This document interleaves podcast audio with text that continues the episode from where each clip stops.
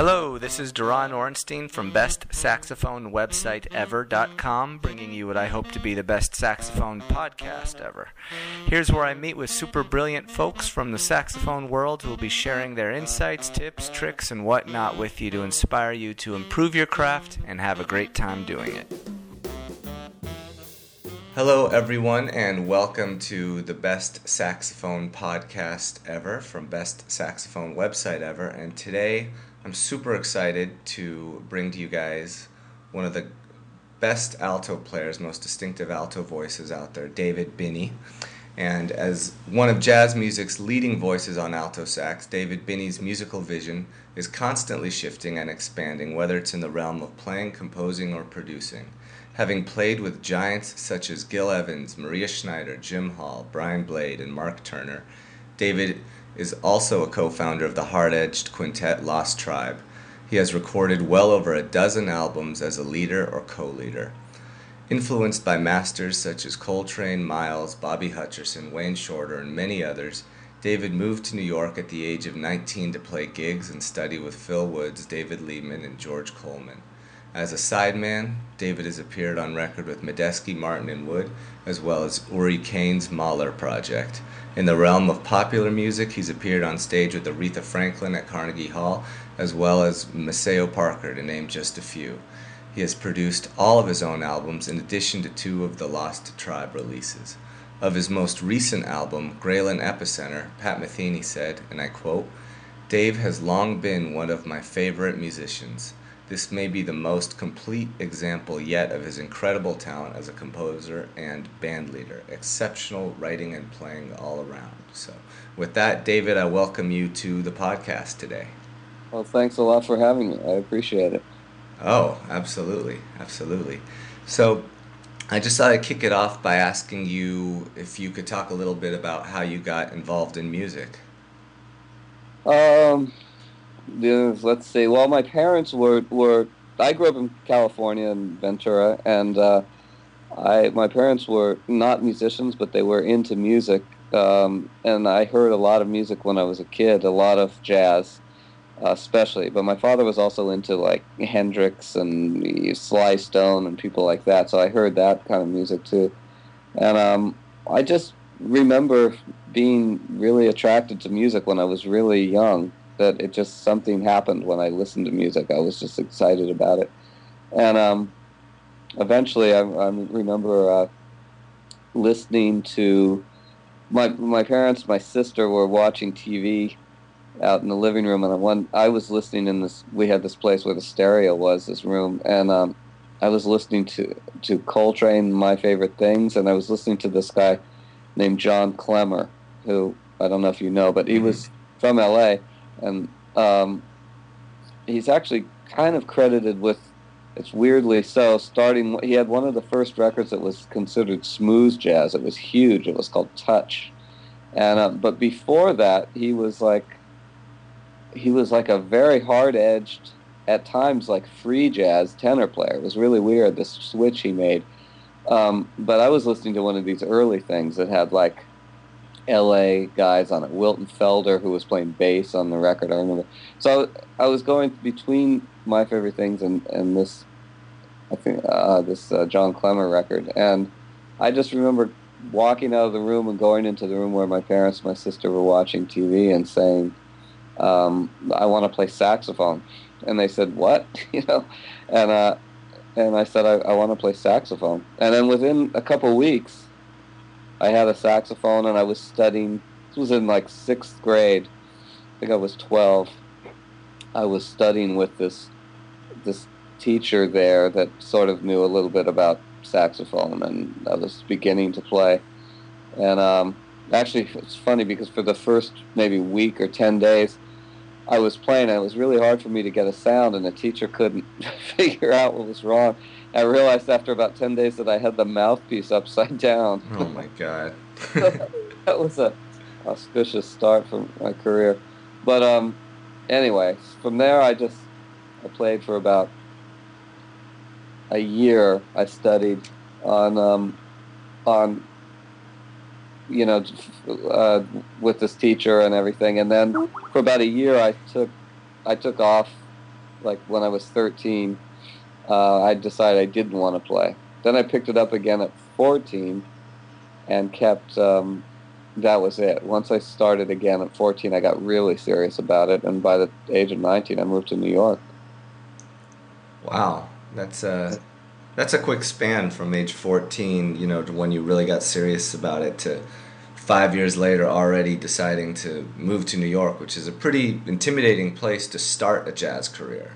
Yeah, I guess so. It, uh, it, you know, I started, you know, 14, 15 when I took it really seriously um, like I was telling you, I was, you know, driving down. My parents were driving me down at that time, and my dad usually to where you're you're at there um, in the valley, Studio City, Van Nuys, Sherman Oaks, and I was studying. I also studied from this teacher in Palos Verdes, um, and you know, I got better fast. And they also put me when I got into high school. They put me into college, uh, Ventura College courses, so I would leave high school and go take music there. So I, I kind of advanced pretty fast, and by the time I was 16, 17, 18, I was playing all kinds of gigs um, around Ventura and Ojai and like Oxnard. Like used to play the Navy bases, like at Port Hueneme and Port uh, Point Mugu, and um, you know all that. So I and then I started playing in LA. When I, as soon as I could drive at 16, I used to drive down there, and I hung out with some. There were friends of mine down there that are still there. My friend Steve Rosenblum, who lives in in the valley, and Matt Kattengoop, who um, who was in the valley. I think he's still back in the, he's, he's back in L.A. And they were sort of, you know, Matt was doing really well in L.A. at the time, and um, you know, I used to hang out there and go to all the jazz clubs and everything. By the time I was 19, I knew, you know, I was out of high school. I realized I've got to go to New York. And I just left, you know, because all my favorite players were basically in New York, you know. Mm-hmm. So, yeah, I guess it was a fast track, but I knew what I wanted to do at that point. So. Cool. Yeah. You know, um, from listening to your albums, it's really obvious that your just entire approach to music is really unique. Um, whereas you know a lot of sax players, especially alto players, um, you hear tend to fall into that traditional straight ahead jazz or bebop vein, but you've completely gone in your own unique, awesome direction. So how is it that you came to find a passion for creating music that was totally unique as opposed to following the jazz status quo? Well, I mean, I think that I've always wanted to just be, even when I was younger, I was thinking about this. It was always natural for me to just always want to be different and not sound like someone else. That was just always natural to me. I think I always thought that everybody thought that way. And, um, and so I was always trying to push to, to do my own thing, try to sound a certain way. At the same time, I was studying, and still do, all the um, you know the masters and play standards and you know practice all the two five things and all that stuff. Um, you know but all but never to sort of present that because i i felt like it you know it was done already and it was done much better than i could do it by a lot of the people who who invented that stuff. And i thought I, for me it's just more interesting to do something that try to do something that was a little bit more original. So something that I haven't heard. You know, I'm always trying to do something that I want. I, I would want to hear as a listener, but something that I don't. I don't hear. You know, mm-hmm. so that's always been my interest as a player and and a composer and producer and everything. You know. Mm-hmm. Just was natural for me. I'm I'm not sure why. That was just the way I've always thought. You know? Mm-hmm.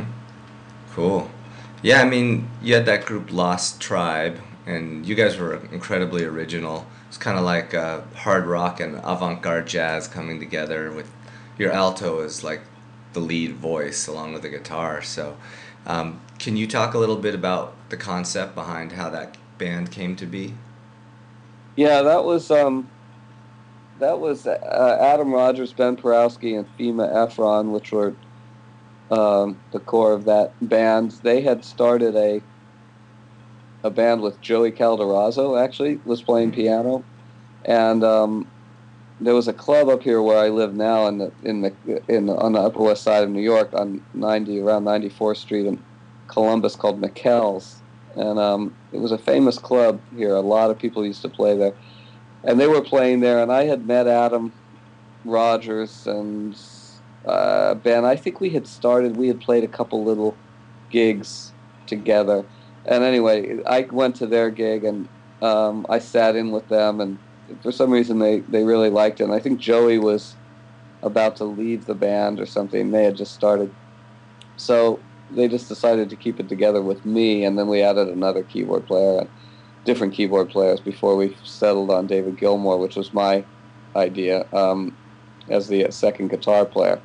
Um, but it just sort of developed as this band that we did want to. Tr- we were trying to bridge, you know, all the rock and funk and all that sound with jazz and um, and you know we Ben Perowsky had sent a tape at that time a tape to um, to um, uh, what's his name Walter Becker from Steely Dan who was lo- who was starting a label and he was looking for a band that he described in that exact way because um, Ben Perowsky had done a record that he was producing for Rickie Lee Jones. And so Ben just gave him this tape, and, and Walter Becker really liked it. We ended up they ended up signing us to this label Windham Hill, and we went to Hawaii for like two and a half weeks to Walter's house and recorded this record on the side of a mountain in this uh, in Walter's studio. Um, and it was yeah, it was great, and it, it became you know it was a pretty popular band. I mean, um, we sold a lot of records and we toured a lot, and uh, we kind of doubled up with Medeski, Martin, and Wood when they were first starting. We went on one kind of famous tour. I mean, amongst friends here, there's all kinds of stories. It's a long story, but it, we went on like a six and a half week tour, fourteen thousand over fourteen thousand miles in North America with Medeski, Martin, and Wood. And uh, within those six and a half weeks, I mean, hysterical times and crazy times and you know fighting and you know, just nuts. But it was um, it was fun, and it's kind of started. You know, when the band was together basically for almost ten years, I think we did three albums. We were about to do a fourth, and the record label sort of was hemming and hawing, and we ended up deciding to just break up rather than deal with the record company. So, um, yeah, that, but it was a good it was a good experience. It got me touring got me. I had at, up to that point had not toured, and um, it's you know I toured a lot with them. So, and we're all still friends. You know, I'm good friends. I still play with Adam a lot, especially. Uh, it was an important band for me. You know, got me composing. You know. Yeah. So. Yeah. It sounds like it put jazz um, in front of a lot of people who may have not ever really listened to jazz before, or who may have not heard it otherwise? Cause it sounds like you were kind of on the jam band circuit a little bit. Well, it you know it was the beginning of the jam band circuit because um, you know that came out of you know I mean Grateful Dead were you know that was I guess the ultimate jam band, but that when when they started when uh, Jerry Garcia died and the whole um, you know that thing went there was all these bands that came out of that and that became the jam scene.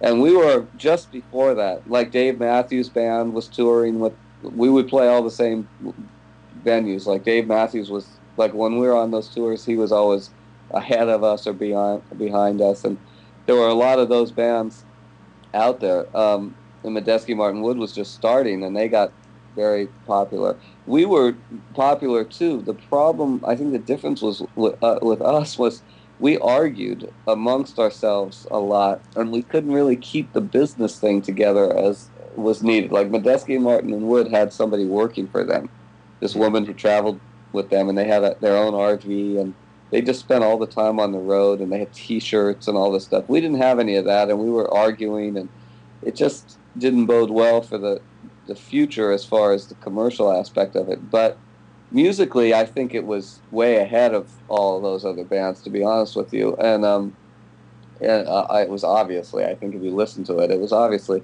way ahead of it. But uh, in a way, it was uh, that band I realized was way ahead of its time in general. Because I've I've given rec- that rec- those records to some of the young musicians in New York who really really love it, and there was a lot of people who copied that that band and stuff afterwards, but and and then became more popular with it. But when we came up, I think it was actually it kind of it was a little too new for for the scene then, and I think people didn't know how to deal with it soon after that, like I said, there were bands that were doing similar things that got a lot more attention. I think eventually, but um, it was a little bit ahead of it, of, ahead of its time actually. And uh, by the time we could have really hit, we were arguing so much about stuff we just broke up. You know, um, uh, even like I said, we're all still friends, but it, it, you know, it was just it was hard socially that band. Um, and business wise.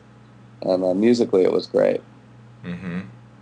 But anyway, it was you know, and we were all at that point when we broke up. I was already recording solo records and everything anyway, and I was interested in just doing my own thing at that at that point. You know. Mm-hmm. So. Yeah. It was a very cool band.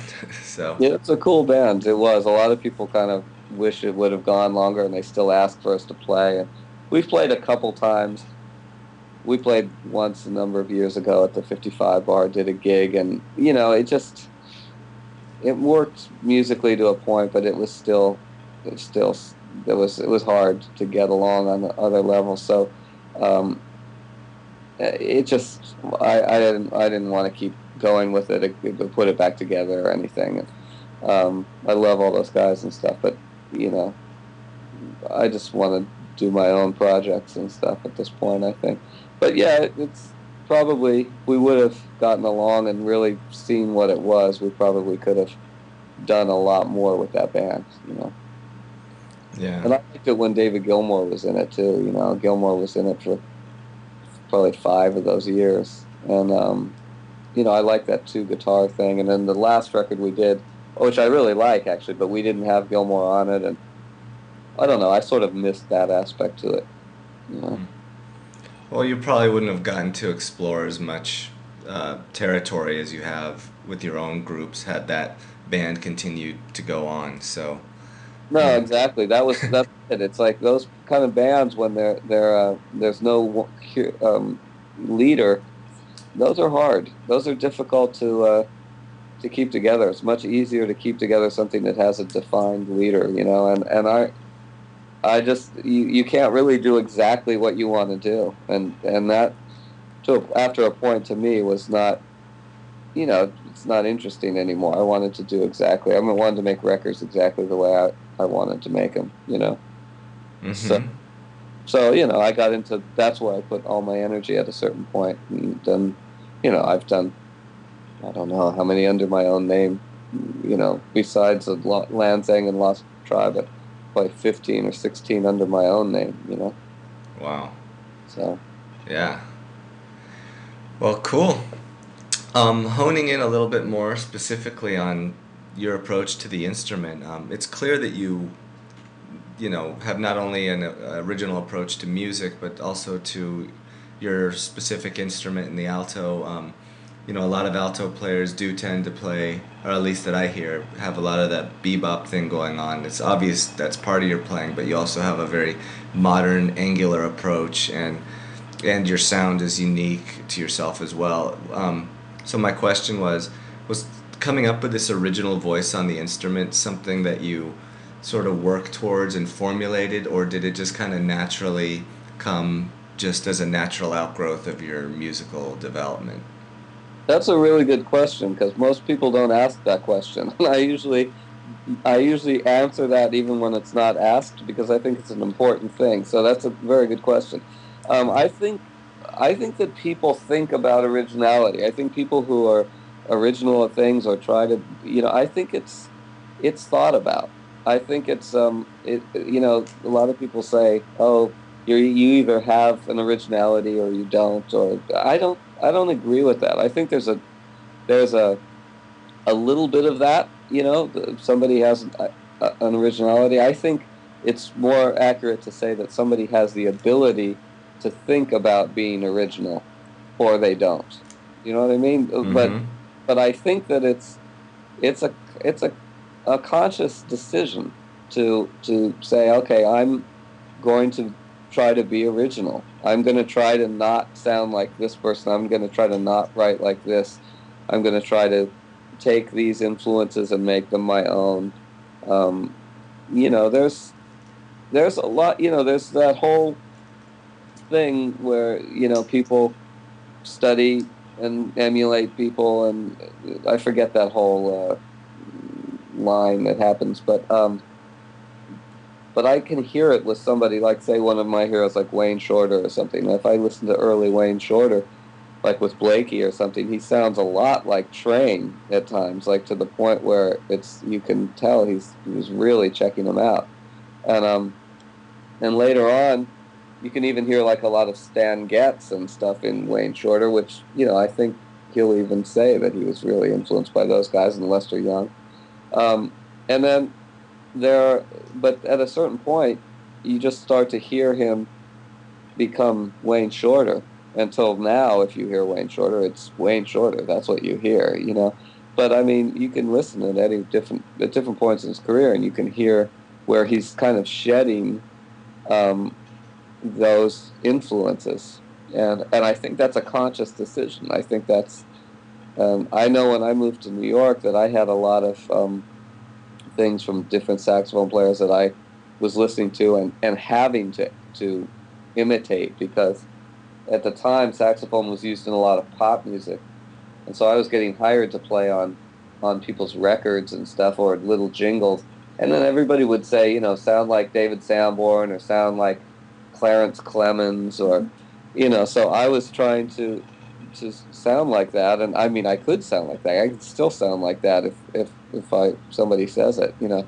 Um, but at a certain point, some of those things became part of my what I was doing on my own, and I, at a certain point, I realized I didn't like that, and that I needed to get rid of those things.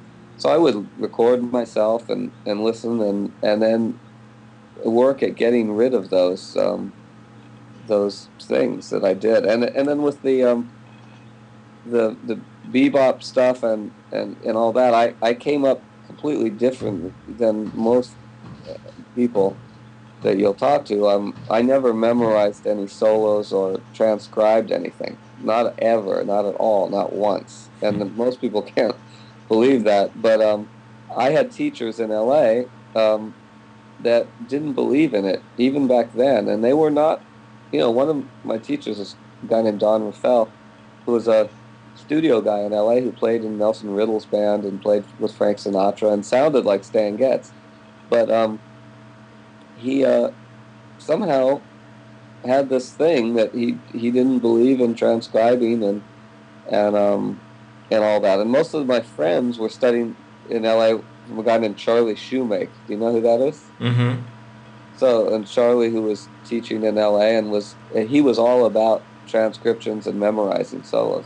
So they were all doing that, and I was doing this thing where I was just learning the harmony and listening a lot, and then I would write out. He'd have me write out my own solos based on, on, you know, what the chords were and everything, um, but invent my own lines, and um, and and and yet still not memorize my own things that I wrote out, but I would write out things, and then I was reading um, solo books, which I still do a lot of. I would read everybody. I would, the Omnibook, the every solo book I could get my hands on, including a lot of trumpet books, um, which is a good thing to do, by the way, for saxophone players because uh, they, it gives you a different kind of technique. Because trumpet, you know, they, their lines don't necessarily fall comfortably under the saxophone fingerings, so it's a good Mm-hmm. thing to play those.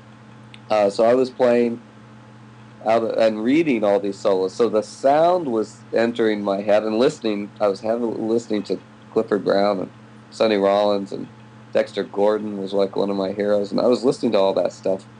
Besides Charlie Parker, Cannonball was you know one of my all-time heroes, um, but I wasn't memorizing any of it, and I never have. So so I never, I don't have the ability to to pull out licks and memorize 251 things and all that stuff because if I wanted to do that, I couldn't do it because it's I never memorized them. So whatever I played had to be at least what I was coming up with, even if it was influenced by hearing that music. But um, it, it, wasn't literal because I never even bothered to learn to learn it because uh, my teachers made a conscious effort to to tell me not to, you know, and that that was.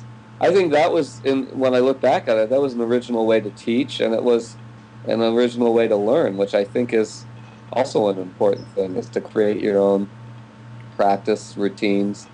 Be as original with that as you're trying to be with your your um, soloing or composing or whatever you're doing. But but that's that. It starts with your practice routine, you know. So I think that that's. I mean, that might be interesting for your listeners. Is that I I I had that route, which is very unusual, you know. Mm-hmm. At least from my experience talking to students and all my peers and friends, you know.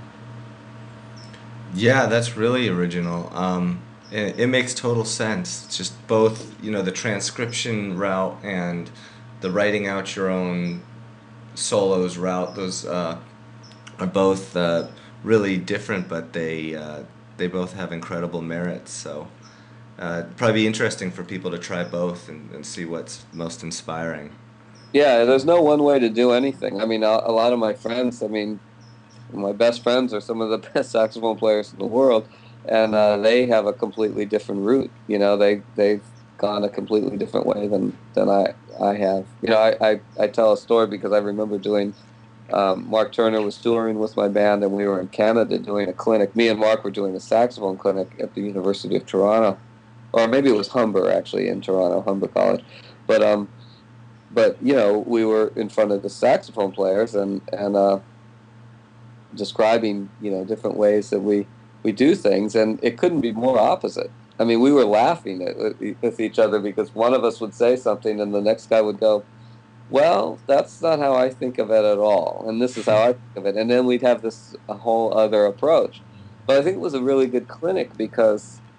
Um, you know, people could see that here are these two people who play together and play well together and, and create music that think along the same lines as far as what music should sound like in, in you know in their view whatever and yet have this completely different way of approaching it. And they could see that firsthand in this class and i always thought that that was one of the best clinics that we that i've done because it was just so opposite. Mark has you know mark has things that he memorizes that you know things that he comes up with, but things he memorizes that when he can't think of anything to play, he'll start playing these things that he's memorized, mm-hmm. which is you know really amazing to me because I you know I think of improvisation as just being it's got to be something that's in the moment and you know coming from whatever the band's doing or whatever is I'm inspired to play.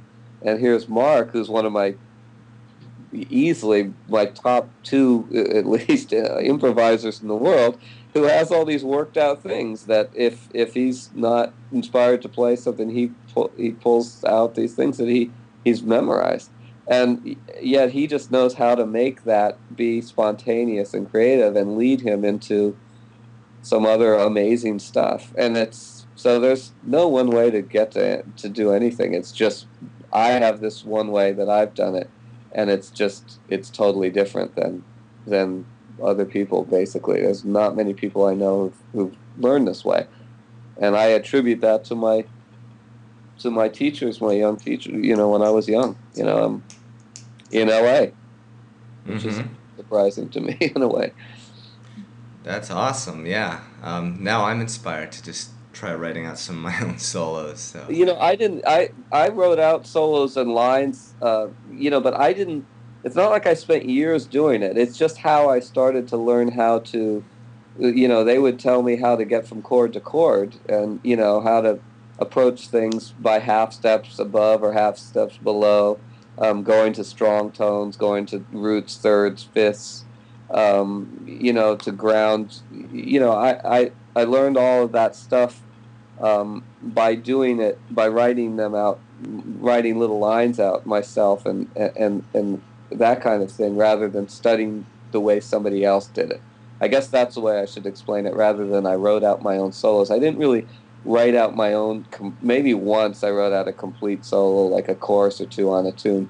But I mostly wrote out just like I would write out a, a few lines or maybe a chorus on something, and um, and and follow these sort of rules that my teacher was telling me to um, every once in a while hit these strong tones on strong beats and um, in between you know eh, they would tell me any note is good you know I, I know now sometimes students are taught that there are these avoid notes or whatever i think it's a berklee thing but um, i was doing a clinic in spain a few years ago and these people started to ask me and Nasheet Waits about avoid notes and I had no idea what they were. I was like, avoid notes? Like, what? that to me goes against everything that improvisation is. There's nothing to avoid.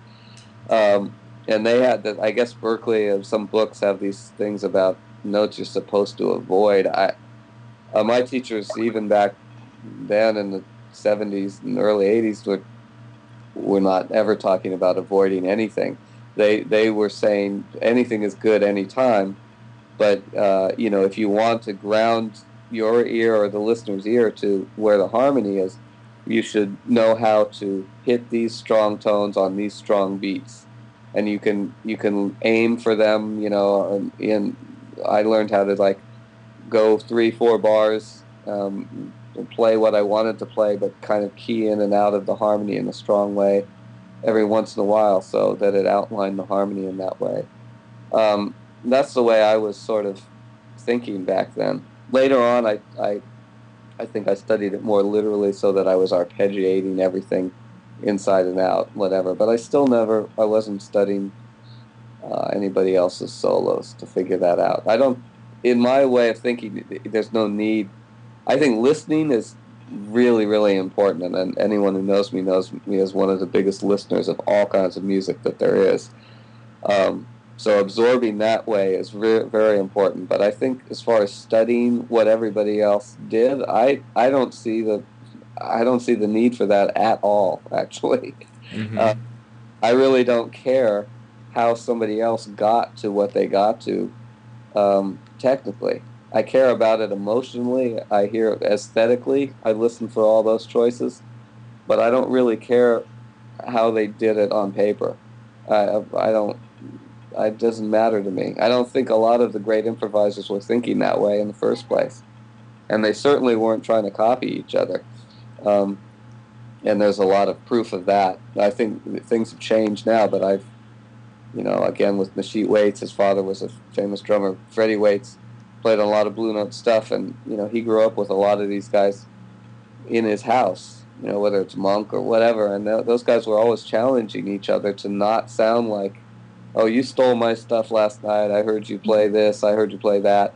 And they get mad at each other and have arguments. And that's completely different than what a lot of young people do now. It's like they're trying to sound like the next person. Like I can do this, and you, you, oh, I'll, and you know they try to who knows the most tunes or memorize the most solos, and it just goes against everything that the masters sort of were thinking. And yet they, I think, somehow think that the masters were thinking that way that they're copying them in some way.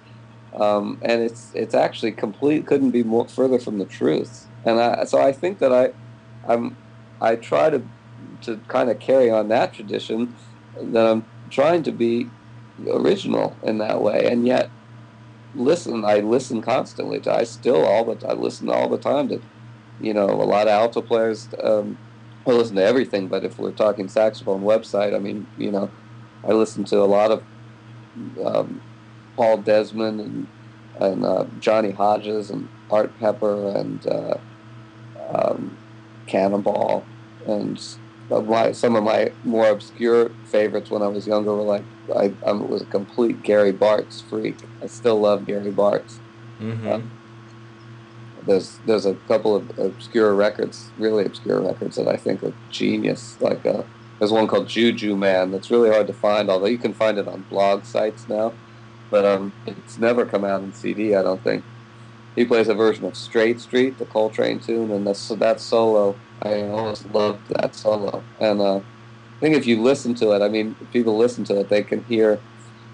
I, I I got a lot from that without ever transcribing it or whatever. There's similarities there in his sound and his approach to things, and I I think that he had a lot to do with where I was coming from. But you know, at that time when I was younger. Yeah. But, uh, you know, there's a lot of you know a lot of things like that that I'm listening, but I yeah I never wrote out the stuff and no, and I don't care. I don't really care what they're playing. It does it really doesn't concern me. You know, uh, it's a lot of wasted time for me to figure out exactly what they're playing because I'm more interested in spending my time figuring out what I'm going to play. You know. yeah, that's a that's a cool way of thinking about it. So. Very, very cool. Very cool. I was gonna um, ask you though, when it um, on the topic of improvisation and finding your own sound, um, it's clear that you have a really deep sense of harmony just from hearing what you're composing and the types of lines you play in your solos. And I was wondering if you could share just you know a few tips for sax players who a lot of us are obviously less harmonically versed than a, a piano player. Like some of your tips to how you're you've been able to find such a rich harmonic vocabulary. Well, um, again, that's a that's a, something that you know I I had teachers who who believed um, that you need to really learn the basic harmony of, of every chord and, and the chord scale relationship uh, inside and out, um, but didn't believe in using anything other than other than that. And like nowadays, I, I mean, people are talking about I'll oh, play play this scale, up this degree, play this. Uh, you can use this over this. I, I, I, never, I didn't have teachers who believed in that, and I, I never used that. I, there was only one little rule that Phil Woods told me that's basically a very simple thing that basically anyone in jazz sort of uses on like a two five one on the five chord using what most people consider altered, but what Phil Woods calls the bebop thing was uh, using a melodic minor scale a half a step up. So if you're using, you're playing a D7 and the, two, that's the five chord and the two five one, you you use a E flat melodic minor on that, and it's a very bebop sounding way to get to the uh, to the root to the one chord. Um, you know that was the only rule that I ever sort of took to heart and practice because it seems so much a part of that language, and um, and I learned learned that. But as far as alternate scales on chords and stuff, I never think about that way. I never thought of modes. People write sometimes a modal thing. Uh, they'll say, you know, there'll be a thing that says, you know, D Phrygian or something, and I still to this day I don't know. I don't, even know what it is. Mm-hmm. you know, I never my other teacher was like, ah, forget about those mode things. You know, other than Dorian, I mean, you know, and the, I guess to some degree Lydian, but uh, I I thought of it as a different in a different way. I thought of it as um, uh, you just the scale. We use Dorian minors in, in jazz, but um, other than that, you know, I, if I saw a, a, major chord with a plus eleven, you know, uh, plus, that's what I thought of it as. I thought of the major scale with a plus 11. I didn't I didn't think of it as a, in in a modal way. Um, I you know when the when a chord is altered, I think of those alterations just being directly related to the to the major scale um, or to whatever scale the chord is. Do you know what I mean? So it's mm-hmm. it's, it's very literal. So I I learned those scales and those chords inside and out and other than that, everything that I play is is using my ear. It's improvisation. So um, that's the whole point. So I, I don't feel that I need to know any more than what the actual harmony that's being played is to, to lead me to play a solo. I don't need any help in, you know, knowing three different alternate scales I can play on a chord why would I want to know that? And my the way I think about it is, is that's just going to lead me to sounding like I'm playing three other scales on a chord. I, I would rather just know what my bass is and and what I can always come back to as a safety zone. Again, the same thing as I was talking about leading tones going to strong tones, root third, fifth, uh, from a half step above or half step below. That sort of thinking um, uh, is the same way I'm thinking about harmony. It's like I'm thinking of here are the strong tones. If I need to anchor my solo or give the listener something to really grab onto as far as where I'm at harmonically in a song or whatever, I'm going to start playing with those tones or really outlining the chords or scale in a in a really much in a defined way. But other than that, I'm uh, I'm using my ear to create melody, and I don't care if that's what the scale tones are in relation to what I I'm not thinking that way. I'm when I'm playing something, it's it's thinking about the melody. I'm not mm-hmm. thinking, oh, here's I'm playing this. That's a flat five to a flat nine to a you know third major third to. I'm not thinking that that way, and a lot of people I think do. And I'm just thinking this is this melody. I'm hearing this like la la la la la over this, and then if I need to get back to a safety zone, I know where I am in the tune, and I'm I'm keying in. I'll I'll play the fifth here, or like I'll. I'm not even thinking fifth, but I can I can instantly it comes to me. I'm thinking we're in A, and I'm going to play an E now. You know, whatever. Um, and and that's going to ground my ear and the listener's ear to the harmony that we're playing at that moment. But the rest of it is it's all by ear. And and what my my intent my thing is and my now uh, what I work on and what I'm trying to get better at every time I play is just expanding my ear.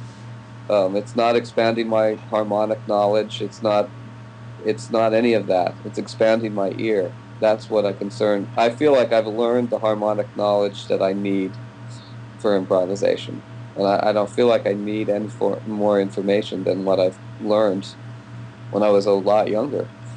Um, I've concerned myself with just being able to to say something different with that in, information and, and keep expanding that and using different sounds and different you know, uh, that's my concern. And that's hopefully what I'm doing. I think it is what I'm doing because I feel like I'm improving with that every time I make a record or when I'm playing gigs. I, I can feel it, you know. Mm-hmm. But that's what I'm thinking. Yeah, I mean, I think uh, that's a great description of the process. Um, I think, at least for me, sometimes when I hear a modern style sax player play a solo, sometimes my first thought is, oh, they're playing some harmonically advanced stuff here, but I think a lot of that is also melodically, um, just the types of intervals you're playing and the, the shapes of the lines. Um, they're a little bit more modern, so I think a lot of what I might be hearing is a unique melodic approach, but it still sits pretty squarely within the harmonic structure of the tune. Yeah, I mean, you know, I'm I'm dealing with the harmonic structure of whatever I'm playing. Um, I'm forgetting about it uh, uh, often. Um, the thing is, I, I'm not sure that, you know, I, I think that there are certain players that are doing that maybe, but a lot of players, and especially again, a lot of, I think younger players sometimes are so concerned with these other alternate things that I'm not hearing sometimes the sort of inspired melodic things. I'm hearing a lot of technical and harmonic um, knowledge, but I'm not hearing music sometimes. And you know, I think I'm just trying to get to the music. But I think that it may it may come across to people who as like some advanced harmonic thinking, like I'm thinking that way because people are trying to figure it out. And I think if you do, if somebody does figure it out and figures out what I'm doing and writes it all out and writes a book about it, it becomes an advanced harmonic knowledge, you mm-hmm. know. But it's it it isn't that in its true form. It's I mean, it's just semantics, really. You can call it whatever you want.